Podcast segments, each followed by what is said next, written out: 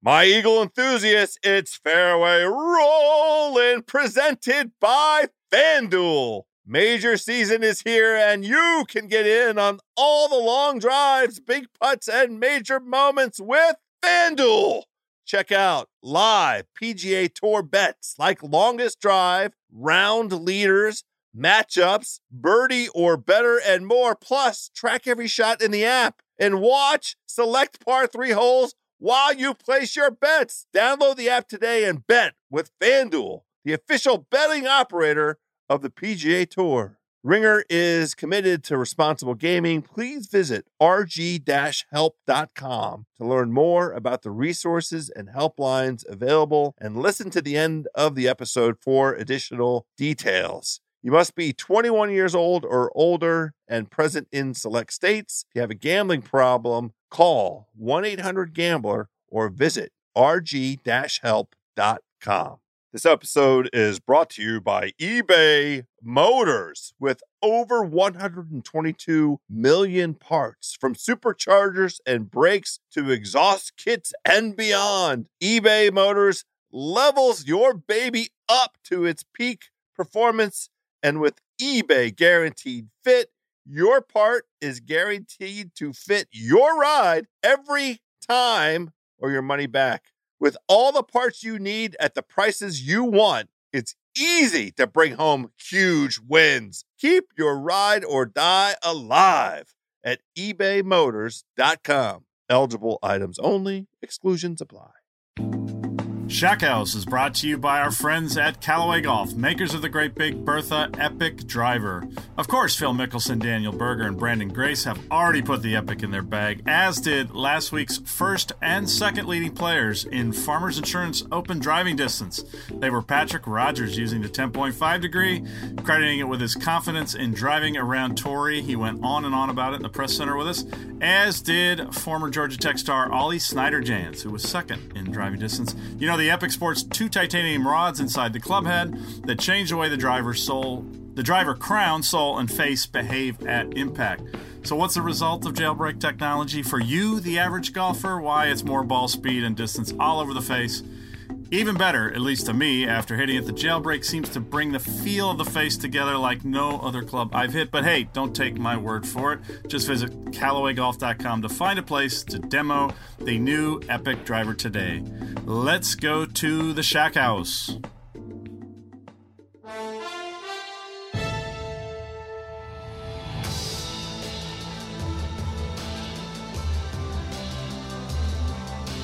House, greetings from sunny California. How you doing today? Shack, it is not sunny here on the East Coast, and especially not here in Washington, D.C. We had snow overnight. I've seen flurries all day long. You're over there talking about the epic driver. I'm sitting here thinking, when am I going to be able to touch that epic piece of machinery? I don't know when. Uh, it feels like spring is a long way off here on the East Coast. So, is it true when these West Coast events are played and, and a weather like we had at Torrey Pines this weekend that people on the East Coast sit there and drool over what they're seeing on the on the screen, or is that overrated? I can't speak for other people, but that's what I did.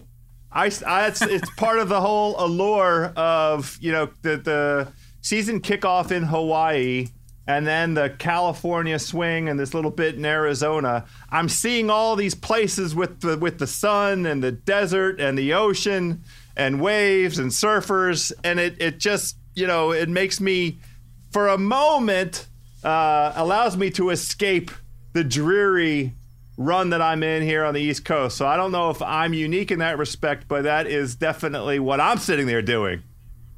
Well, and the ratings I've seen would indicate that a lot of people agree with you, which is why I think the West Coast swing is so important. Plus, uh, a lot of people don't like to hear this, but it really did get going with the play at Torrey Pines. I think it's a combination of the course, uh, really good field. Obviously, having Tiger and Phil bring something, Jason Day, etc. Uh, but it's a big time venue. It's one we all kind of know now. I mean, how many years have we been watching that last hole? Uh, decide tournaments. It's amazing, really, to think about. But it was, it was. Uh, I thought, the well, actually, the more I kind of sit back and consider that wacky last day, uh, I think we're going to look back at this event at the end of the year and and think it was one of the more significant, just because of Uh, and I, you know, House, I don't want to get on the bandwagon about the the kids today are just better and uh, the kids this, the kids uh, that, you know, and, and then just just ignoring people like Brandt Snedeker and Jim Furyk and good players who I feel are almost disrespected in the the love fest for the the kids. But that said, we just saw uh, what college golf is producing in the Farmers Insurance Open, and it is very clear that the kids who are coming out of school right now are ready to play on the PGA Tour. I mean, Jon Rahm, uh, Patrick Rodgers, who who led after 54, and uh, Ollie Schniederjans, who contended there all the way near to the end, are really three of the best college players of the last five years, and there they were. Uh, on a on a very tough golf course. Greens are soft, but still big time, big hard golf course. Um, and I don't think those three are going to go away anytime soon. So it's interesting. I don't think that recognizing this young generation uh, necessarily conveys along with it any disrespect to the old guard. Uh, the guys that the you know the um, tournament was kind of producing that you thought might make a run, guys like Rose and Snedeker. Uh, Yeah. and and maybe um, Charles Howell III, you know, the vets were all poised right there in the front nine to go ahead and try and seize control of the tournament. And instead, it was Rahm and Tony Finau and CT Pan and Patrick Rodgers, all guys, uh, you know, in a different demo than than the vets. And you know, we are now in this moment where there have been 11 stroke play, and I'll call it mostly full field events because the the Hawaii opener is only you know the winners. But of those 11 stroke play events, eight of the winners are under the age of 30. Now, uh, three of those wins came by way of um, Mr. Justin Thomas, and uh, Hideki Matsuyama also had a win in there. So that's kind of half of the eight. But um, the the uh, interesting thing to me, there is um, a little. You know, I'm a little bit of an analytics nerd. You you know this from my Right. my mediocre gambling strategies. You've heard me Right. drop some angles. Uh, I ran across. I like this this Twitter feed. Um, Jake Nichols, uh, and and his he's at J A L N I C H O L S. I'm he doesn't know who the hell I am, but I'm plugging him because I like his Twitter feed. It's an all analytics, all golf analytics Twitter feed. He had in there Oh, nice. a story um, by an entity called Data Golf, and the, the title of that story is "Golf's Next Generation as good as we say they are." And these guys took a look at winners, uh, top five, top 25, under the age of 26 since 1983. And the um, analysis was pretty interesting. They came up with the conclusion that there are, on a percentage basis, more young guys on tour uh, now than in, in years past, like the last eight years. So you know, so if you're talking about a generation, that's that kind of covers it and that this current generation are winning more than uh, an, an, an above average percentage of the tournaments. So it kind of validates what, what we seem to be Okay. experiencing, which is more young guys and young guys performing uh, well early. Now, last year, about this time, we were talking about a silly media driven um, Yeah. you know, uh, uh, idea that there was a big four uh, with with four mostly young um, young guns, Yeah. and and we Yeah. those guys their own selves told us that it was dumb to be talking that Yeah. way and thinking that way. Um, and I think the course over the course of the season was kind of proven out that it's kind of a silly narrative.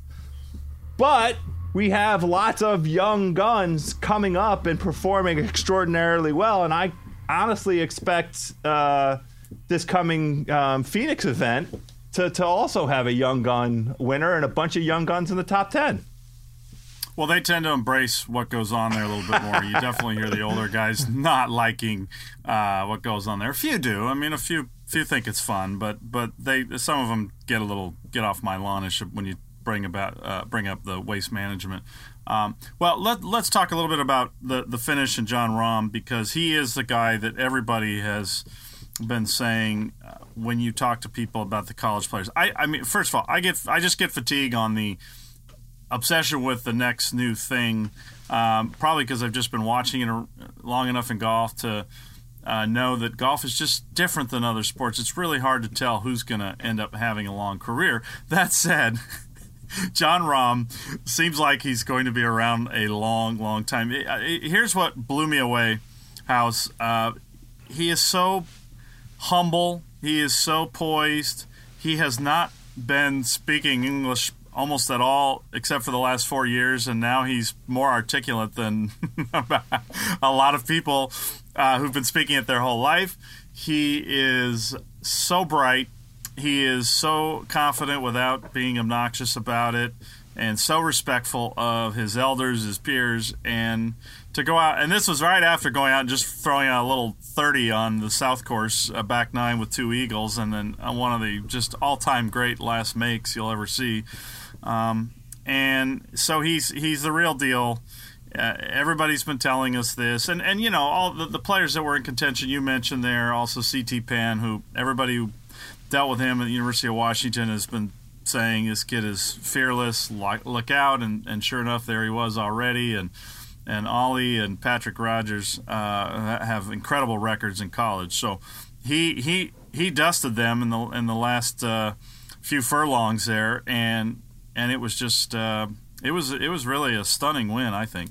Shack, what was so impressive to me is he was sitting right there um, amidst you know eight or ten guys going into the back nine, his back nine, where any one of those eight or ten guys, including the pedigreed guys, could have grabbed hold of the tournament. And he's the one with two eagles. And the birdie on 17 to me was really hmm. the thing that, that was a distinguishing uh, factor. I mean, he he uh, stuck it to like s- six feet, so yeah. he put himself in position. I loved very much what I what I always am looking for out of a, a young player is is it a guy that goes and grabs the tournament, yeah. goes and and wins the mother effer. You know what I mean? Yeah. Sixty five at Torrey on the, on the South Course on a Sunday. That's going out and grabbing that thing by the short hairs and and putting it to work. You know what I mean? Now look, Rahm has uh, a pedigree here his first 50 rounds on tour have him among the very very best in, in history which is kind of a surprising thing to hear because he this is his first win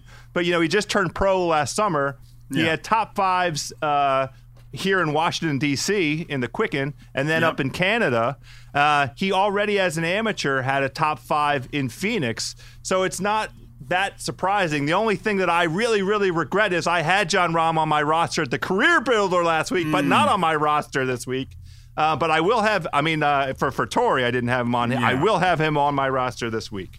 Yeah, you should, given his love of, of Arizona. The one of the things he told us of the there were a lot of great things. I'm going to link the post round press conference on my blog because I think the entire thing is up at the tour website. But he mentioned that he pretended to be one back, even though he knew he had had gained the lead, and he kept playing that way. And I asked the follow up. I said, "Is that something you always do when you've been in contention?" He said, "No, it was just kind of something he felt like he had to do yesterday." Uh, and that was fascinating. I mean, there were a bunch of things in the press conference. He, he still uses meters. He converts everything to meters in his book, even though he's got a, a caddy who's who's an, a long time PGA Tour caddy who works definitely in yardages. I thought that was fascinating. And and then he, he the, the way he taught himself to, to learn English was listening to uh, to hip hop and uh, and and he said he's he, the English he spoke was too too much like the British version. So I don't know if he used to say brilliant and proper uh, too much or or what he did. But so he's just very um, he's clearly got a very creative mind. And I think that's why people have been so drawn to him and, and his uh, his talent and and the, the ceiling seems very high. So uh, I, I, will uh, I, I, on my website I will try to post that press conference because it was one of the more enjoyable ones I've ever uh, sat through. Just listening to him articulate everything that went on down the stretch and uh, and really house it was wacky how the golf course was not separating the field, and then to have somebody just just explode like that. It was just unusual. I thought we were headed for about a seven player playoff. So uh, which would have been interesting. But it, I, I feel it was a little more rewarding to have that kind of a a great uh, closing stretch by a player. It's we don't get enough of that. It really makes you excited about uh, watching the tournament and, and, and sitting through all of the the uh, commercials and all the things that you go through on a telecast these days. I guess that's right, especially here early in the season. CBS has a certain way of producing these broadcasts that, uh, on the one hand, it's very pleasant. You know, when you you asked me earlier about the experience of watching the West Coast and seeing the sun and the surf, um, it is nice in some respects that it, it's a very sort of low pressure uh, experience watching it. On the other hand, right. it's easy to get a little impatient because you're not getting a whole lot of golf. Yeah. So, and I know that's a repeating um, criticism that, that folks offer up. And I know that um, come Pebble Beach time, you know, all of the, the folks, the Twitter, Twitter will, the Twitter knives will be out uh, with respect to the CBS broadcast. But um, as even long Aura, as Aura Change.org petition, uh, as posted by our friends at No Laying Up for more golf shots. I Um, sure, sure. I, I'm happy to sign on to that. Well, speaking of signing on, uh, we had a, a performance by by the Tigre this week, Yeah. uh, and I want to ask you: glass half full, glass half empty. What what was your take? Uh, somewhere right in the middle. You know, he. I went out on the back nine of the pro am. I, I did not get out there the pro am morning when he teed off at 6:40. It was really really cold. The first they showed his first birdie early in the round, and everybody in the gallery had their hands in their pockets. It was not a good look, and it was it was in the high 40s, and uh, he was swinging at about 30 percent. It was almost comical. But by the back nine, and that's when I followed him, he was playing normal golf. It was beautiful, and he didn't miss a shot. House did not miss a shot. The sound of the, the ball uh, coming off the club was crisp. And then Thursday, it was just pretty clear his body wasn't there. He he uh, the, the swing didn't look as good. He was hitting everything right. He couldn't adjust it, and uh, I assume that's just that's just a little bit of nerves. And also, I think he's just going to have days where when it's cold like that in the morning, the body doesn't respond. So that's kind of why I'm having trouble uh, being too positive about that element of his of his game. But then his attitude after both rounds was sort of. Uh, well, I would I would put it at still confident and not discouraged, and that tells me that he kind of knew this week was going to be a uh, just kind of get out there and and dust off the uh, the rust, and then you know, and then he he had a group where everybody was kind of stinking it up. Dustin Johnson was probably a little still hung over from the flight over from the Middle East, and Jason Day just didn't get in the groove for whatever reason, and uh, geez, Tiger only was two shot. What was he? Only two shots worse, I think, than Jason, uh, number one player in the world. So I think uh, he didn't get hurt, and um, he uh, had a had a good attitude. So to me, it's it's uh, it's a it's a start. It's not a setback, that's for sure.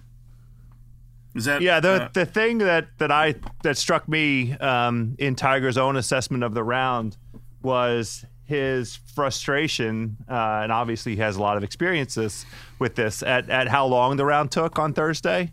Um, you know, the he's and and how that's part of the reps that he needs to reacclimate himself to. Uh, in terms of the you know experiencing competitive golf, some sometimes it's going to take five five hours uh, to to get around. The interesting thing about uh, Tiger, he was really undone by one stretch of Yeah. holes on Thursday. Um, Yeah. Otherwise, you know, he was he was pretty uh, close to what I think um, folks were were modestly hoping for. He would have been, but for the the um, streak he went on. You know, he's standing on the 12th tee Thursday on the South Course at uh, one under par, which would have easily um, had him make the cut. And then he went bogey, bogey, bogey, double bogey, par, bogey, birdie, and that was it. I mean, that was his week, um, and that that coincides exactly with like where you would expect him to be.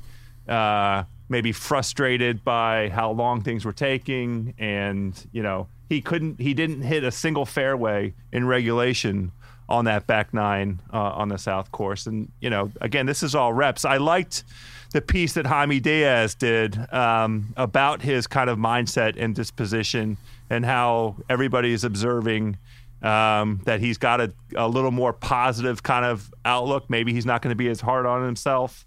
And uh, you know he's understanding and acknowledging publicly that this is a process. It's going to take him time, and he needs the reps.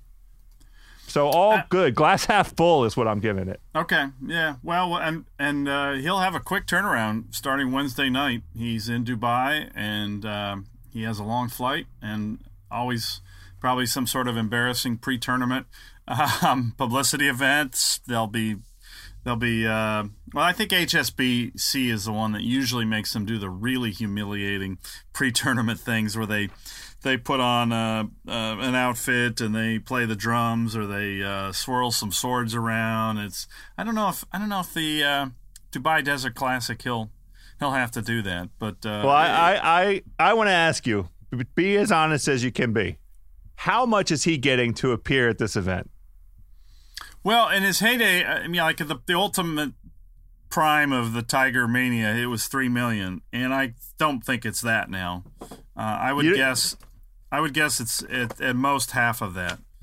Really? Um, yeah. Why is that low, high? What? I would have guessed that it would have been the same amount of money he he could uh, command at the at the height. You know, because it's this is still um, at this point of the season, at this point of his comeback, it's still compelling, at least to like a TV viewer like me. I'm going to be watching at those odd hours, you know, tracking that that that thing down on the Golf Channel to watch and and and see, you know how he looks and how he's responded to the long flight and you know all the kind of stuff because you know obviously the what I'm rooting for all season long is a healthy tiger, a competitive tiger. Yeah. So each one of these moments is a benchmark moment. Um, so I'll, I'll, be watching, and I would expect I'm not alone in that respect.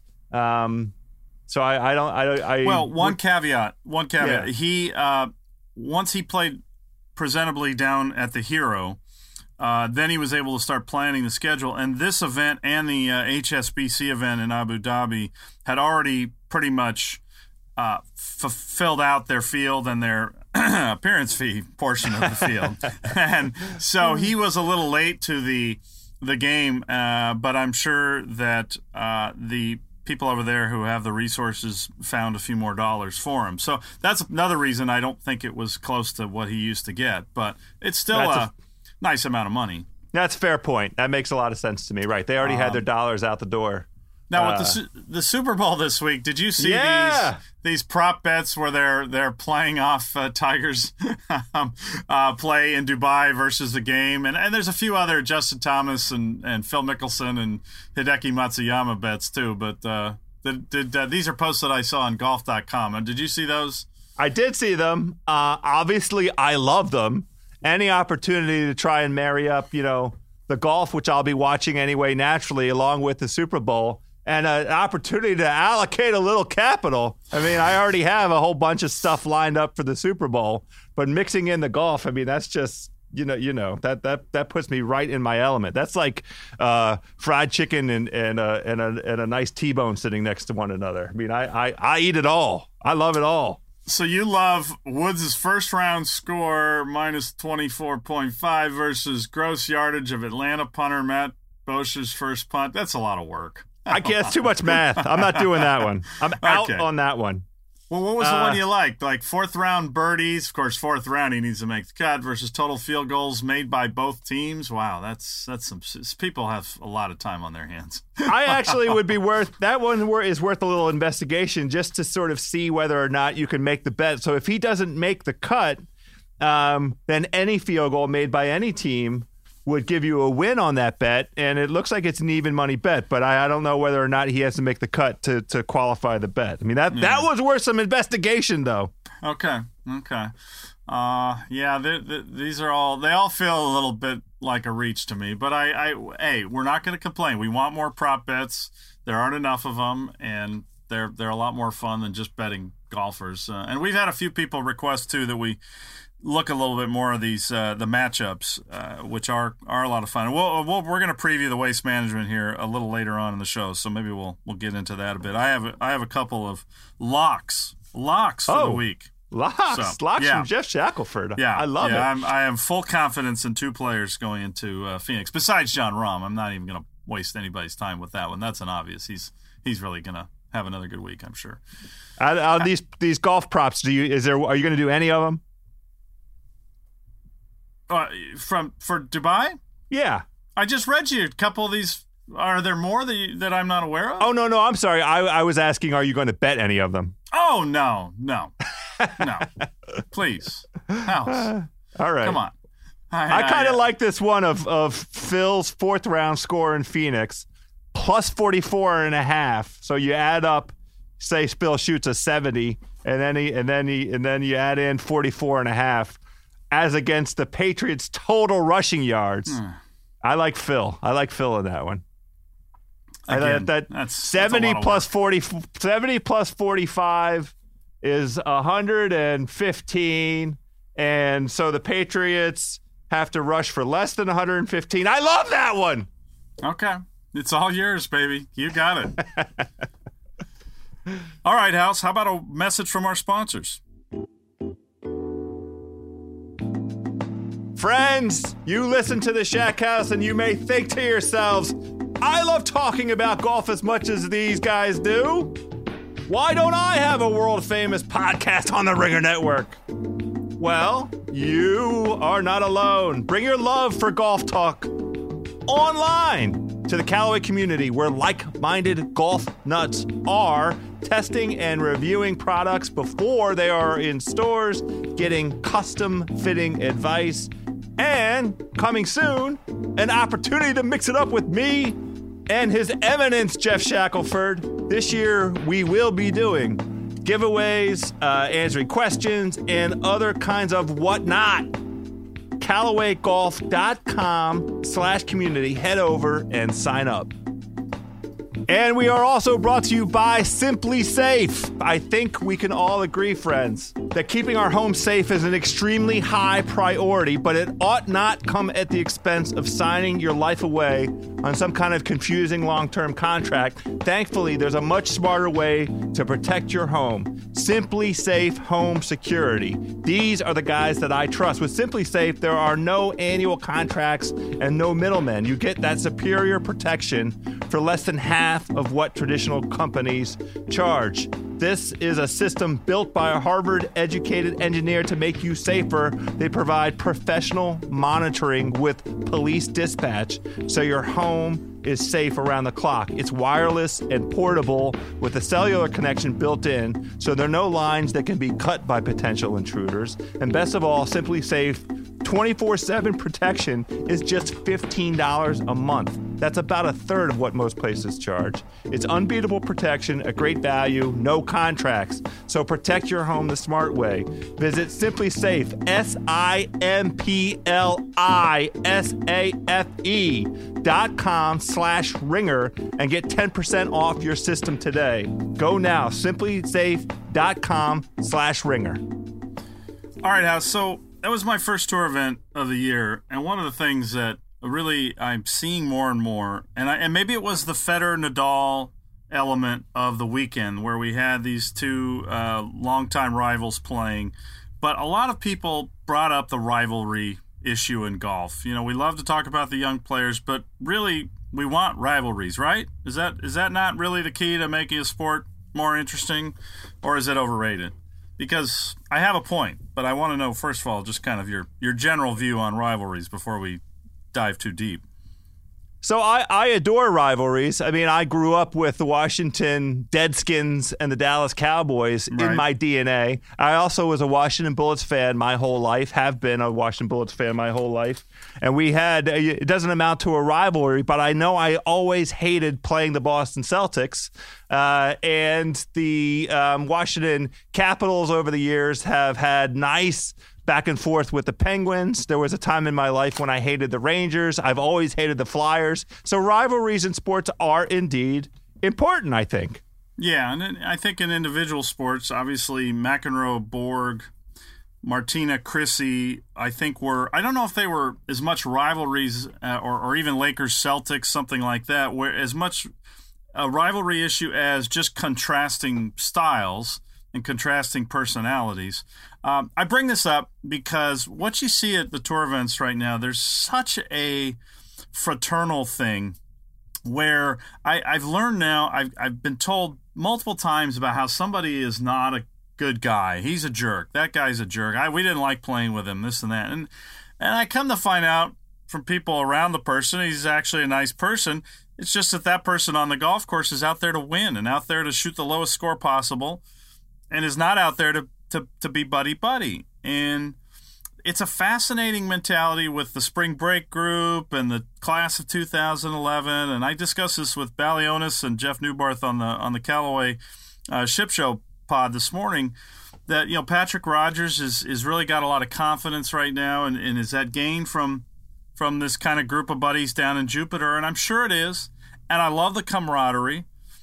I, I love that they root for each other and they're happy for each other. But I, I'm starting to worry that it might be a little bit dangerous for the sport not to have some some villains and some people who uh, uh, kind of get under the skin of other players. You know, uh, Lanny Wadkins, Hale Irwin, Ray Floyd, those guys, uh, they annoyed the people they played with probably because they were fiery and they were hungry and they were all about winning. And uh, my sense out there is that there's a little bit of a danger right now with the tour that uh, that that this is kind of the direction we're going in, and it's going to soften the guys. Now, maybe we'll always have the Europe PGA Tour thing to kind of have, but even that has sort of changed. That the Europeans really are, a lot of them are basically PGA Tour members. Um, do you think that's something that that's important for golf for for attracting kind of the mainstream fan? That there's there's an attraction to that sort of uh, two different sides, two different ways of playing the game, and all that good stuff. Uh, I don't.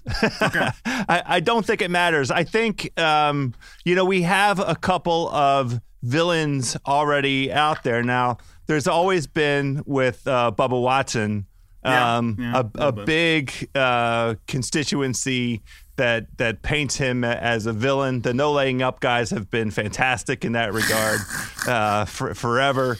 Um, and you know, Patrick Reed over the years oh, has oh, yeah. acquired uh, a reputation. Um, just I don't know whether it's among the other players, but it's it's it's an observation that um, the media makes and that that fans make about his kind of disposition and his his steely resolve. Now we're still in the honeymoon period with Patrick because of what he did in the Ryder Cup, yeah. and we love that uh, fire out of Patrick um, once every two years in the Ryder Cup. But at some point, we'll forget uh, again that that he was such an ass kicker, and people it'll start rubbing folks, uh, you know, the wrong way again. But I don't, you know, in terms of actual like animosity between players. The only thing I could really think about was um, Tiger and Sergio.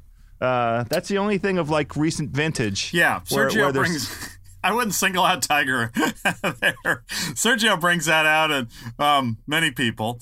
Um, Jon Rahm will not, for instance. He's so respectful, so uh, even tempered. You know, he, he, just won't do it. Uh, but Sergio, he does bring that out in people. Well, let, let me throw out an example because there's probably some people not understanding and let me show you let me give you an example of what i see and why it bothers me we we may have discussed this so forgive me if i'm repeating myself but very frequently now when you and you, television will hide this although every once in a while uh, baker finch or costas will note it and they get annoyed and i love it that they get annoyed by it and they call it out but you will see two players miss a green player a will chip up he's away and he will leave his ball down if it's in a place where it's behind the hole for player B.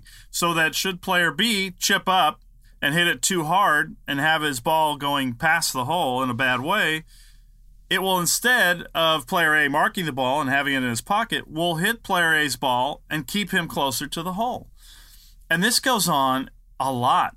And I, I think it's dishonest. I think it's I think it's wrong. Um, and it's an example to me where there is this sort of uns- one of these weird little unspoken rules that we kind of take care of each other. And I just don't think it's really within the spirit of the rules. I think you you mark the ball to, and then the player hits their shot and whatever happens happens. Um, That's that pretty sense? interesting. Yeah, yeah I, I, get what you're saying. I guess to me, as you describe it, it sounds more like sportsmanship to me.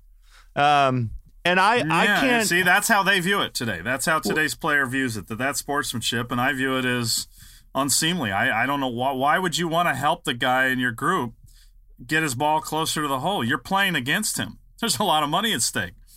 Well, I guess the the thing that I, I kind of stands out to me how often do do balls uh, make contact You- with one another on the on the you know when in, in the course of a not that uh, often, tournament round? But, and so that's why uh, it hasn't, I don't think, become a huge issue, but uh, it has happened, and I think it's more of the the spirit of the game situation that that the, this is the way the tour golf is played, and there's kind of this wink, wink. Uh, you know, when that happens to me, you'll do the same kind of thing, and then of course this then this gets us back to this rival rivalry tension issue. There are players who who won't do this, who will run up there and mark that ball and get it off, off the green uh, because they're not in, you know they're not interested in helping uh, somebody shoot a couple shots less It might take money out of their pocket. And you know, in a team of men, it's obviously a different situation, but this is individual stroke play, and so I guess I I just feel it speaks to a little bit of a change in the way tour golf is played. Um, again, I love I love a lot of the camaraderie. It makes it, um, it more attractive to me. But there are times where I wonder if it's going to ultimately deprive us of some of the great dramatic tension or some of the great catty uh, bickering that that could be part of the fun of watching the sport. Yeah, I guess on balance, I um, have been more. Uh, I find the the uh, support, especially um, what we observed with um, Jordan Spieth openly rooting for uh, Justin Thomas in Hawaii, and uh, who else? Daniel Berger was also in that in that threesome.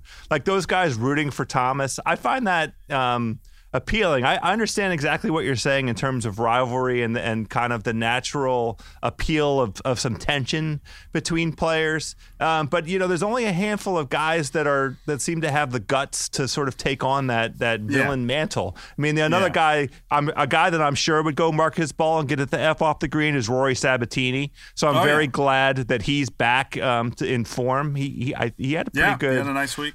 yeah, pretty good week this week. So, um, but uh, th- those are guys with with kind of you know the the internal makeup, the DNA to kind of wear that that villain hat Yeah. and and and and roll with it. And I don't. You know, I, I get like the gamesmanship and so forth that comes from, um, you know, a match play kind of thing. And I think Right. that's more where we're likely to see it. But I don't even remember any lingering effects from the Austin tournament last year. I mean, No. there any any outstanding moments from that?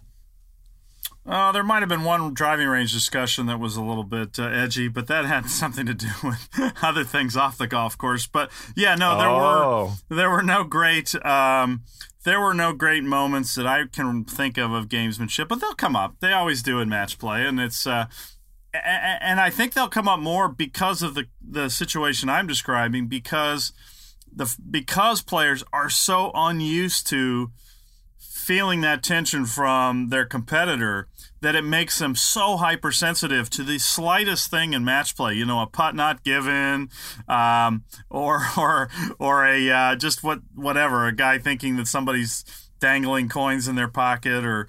Or uh, any of the other fun things that you see in um, really sleazy gamesmanship, and so I think we'll see it more in the match play. I just can't think of any last year, but it, it, it is something that makes the player almost softer so that when those moments do come up or in the moments come up in the Ryder Cup, they don't react as well to them necessarily. But it's, and, you know, we've always had them in the Ryder Cup and there's some legendary spatting that's gone on.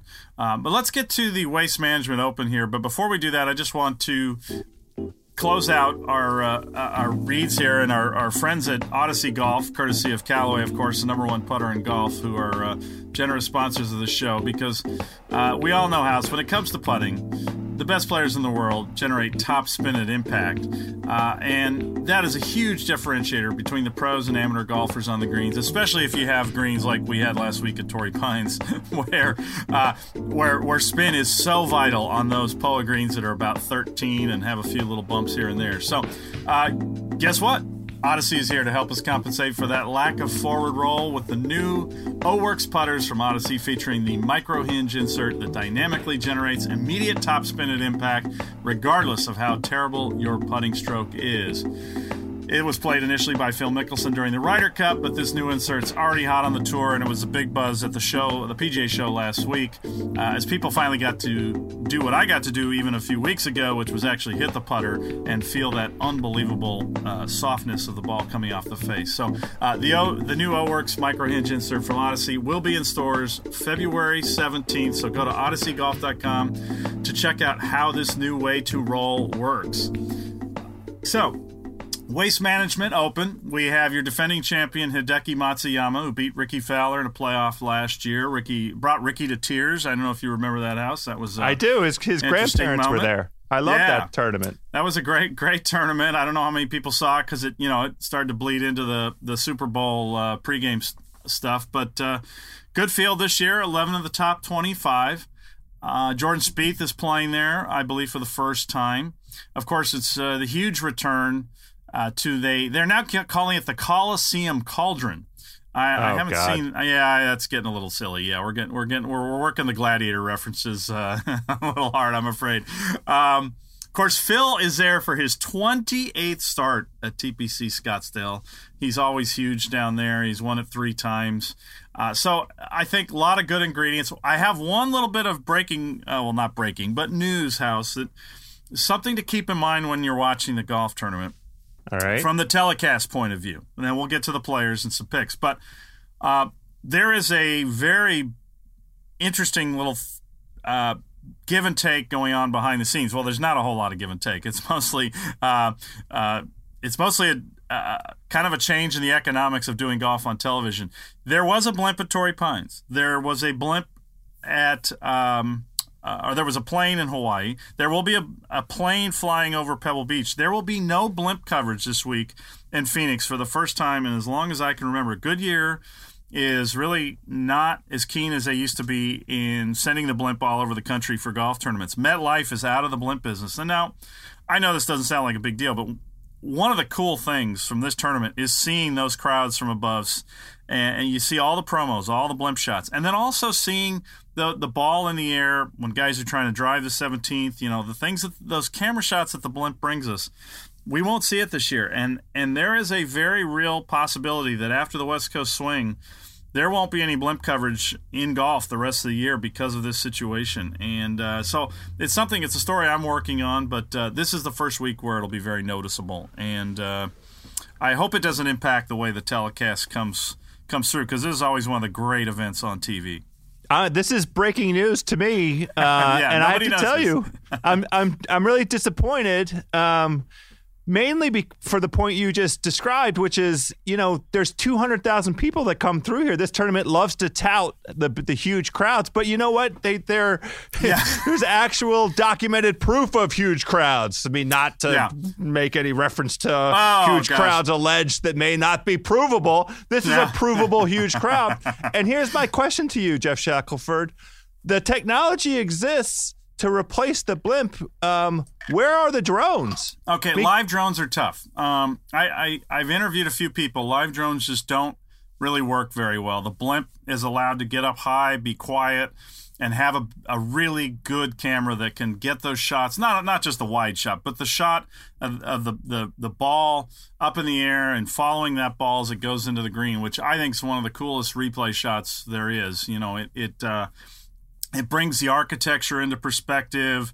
You get to see the way the ball kind of hit the ground and how it worked off a feature. It it just it just brings a a different kind of drama to to the whole proceedings, and and I hope they're able to figure this out. But yeah, so the drones are great for pre-production, but for live, um, it's hard to beat. And then the airplane they're going to be using up at Pebble, and that that, that Golf Channel's used a few times. I love those aerial shots where they're moving quickly around the course. It brings an urgency, but the problem is they can't then go and shoot the ball in the air um, and, and, actually kind of give you a sense of a, a great replay on a shot. So, um, and by the way, how's on the attendance? Last year, I just looked it up. They they uh, they always announce a record every year. It goes up. Uh, you can always cut these numbers in half, and they're still impressive. But last year, they they announced six hundred eighteen thousand for the week.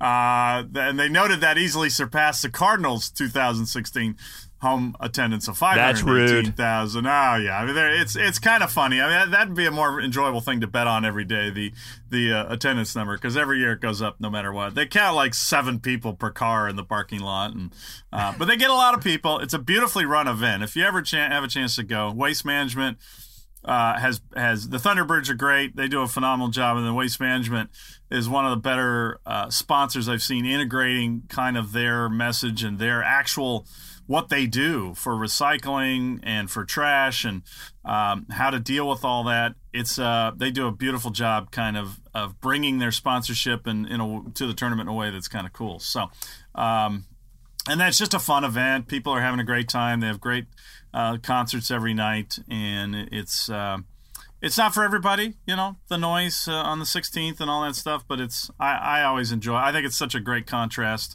and uh, one week out of the year it doesn't hurt anybody. So who, House, have you looked uh, at any of the numbers and and uh, picked out anybody you like this week? I, I have. That the problem that I have with this week is there are about six guys that I like, and it's Oh. a combination of guys that have have performed well on on this joint. Uh, Historically, um, and some recent form guys. I mean, it's going to be really hard to leave off guys like uh, Tony Finau and Ollie Schniederjans and Adam Hadwin.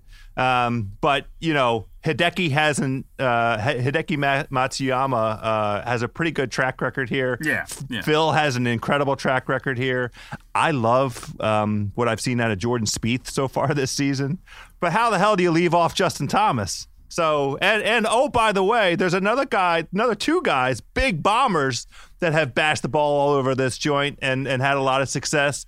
JB Holmes and Bubba Watson. Yeah. Both. Uh, Ah, so I just said 10 guys. I mean, I, don't- I don't know how to whittle it down. I, I'm going to think about it during the course of the week. I can whittle Bubba off your list. I'm I'm I'm very unhappy about uh, Bubba. I thought the Ryder Cup was going to be his wake up call, and and I thought he was going to have a new dedication, and uh, it's not happening. he, you don't. I haven't he- seen it yet. Maybe this will has- be the week, but He has colored balls and high tops. You don't. That's Yeah. not. That's not uh, a combo the- that's working the- for you. I just don't see him going in the direction that's uh, that's possible to really take his game to the level that it should be at. So, let me give you my two picks. You mentioned Adam Hadwin. He was T17 last year. He is playing great, and he is, I think, somebody who lives there. He's in, in, in his own bed, and he got off to a nice start last week and then faded a little. So maybe the, the fatigue from the 59 and all the hype that went around that kind of caught up to him. And so I think he'll be well rested and, and ready to go and be very happy to be back on those desert greens and the overseeded rye and all that good stuff. Uh, the other guy you did not, I was waiting for you to mention. I thought for sure you would, and I would absolutely put him uh, on on your roster this week. Uh, is Harris English? He finished third there last year. He was right there at the Farmers until he double bogeyed 17. He is playing with a lot of confidence. He loves that golf course, and I uh, he was at about forty to one, and I think he's just a an absolute must to have on any lineup or if you're playing any matchups. Harris English is the guy. Oh, I like this. Harris Yeah. English is about to get a little look, at, especially forty to one. Now you're talking my kind of numbers. That's where I like to allocate some capital. I'm also going to take a look. I'm sure the odds suck now, but Jon Rahm, uh, Yeah, you know, yeah. it's, it's tough to not mention him after what he just did at Torrey. What we know about how familiar he is with this track, and, and speaking of of the comfort that Hadwin feels, I bet Jon Rahm feels pretty comfortable here too. No, he was about twenty five to one the last time I looked. So uh, yeah, Jordan Ah, it's Spieth right was a my edge. ridiculous. He was a ridiculous eight to one. Uh, I thought that was No just- way. Yeah, no. Absolutely not. NFW. Um, All right, cool. Well, I, I think that uh, I think it should be a good week. Uh, this is where the tour Yeah, is maybe starting I- to kind of, you know, catch a little, pick up a little steam here. There's going to be a little Super Bowl hype that gets in the way. yeah. But um, nice field, nice event. It should be a lot of fun. Maybe you and I can do a little bit of uh, as the week develops and, and we're able to hone in a little bit. Let's get on the Twitter and give out a couple Well, uh, couple ways we might allocate. I'll, Okay. I'll just speak for myself. I'll probably allocate a little capital. Yeah, I mean, we'll I'm get on the afraid. Callaway community too, right, House? We could definitely do that. That'd be a nice place to go ahead and, and put up some of our, our our continuing thoughts on the matter. All right, cool. Well, it's been uh, it's been fun talking to you. It should be a good week, good Super Bowl, hopefully, right? House, you like uh, you and Bill gonna do a pre Super Bowl show? I'm on the record as taking the Falcons and the over, but I, I when when it comes Sunday morning, I'm not sure how, where my where my capital is going to go. But all the same, let's this week get in that Callaway community. We'll let folks get in there and check out the Shack House and get some of our thoughts, Geoff. All right, we'll talk to you next week. Thanks.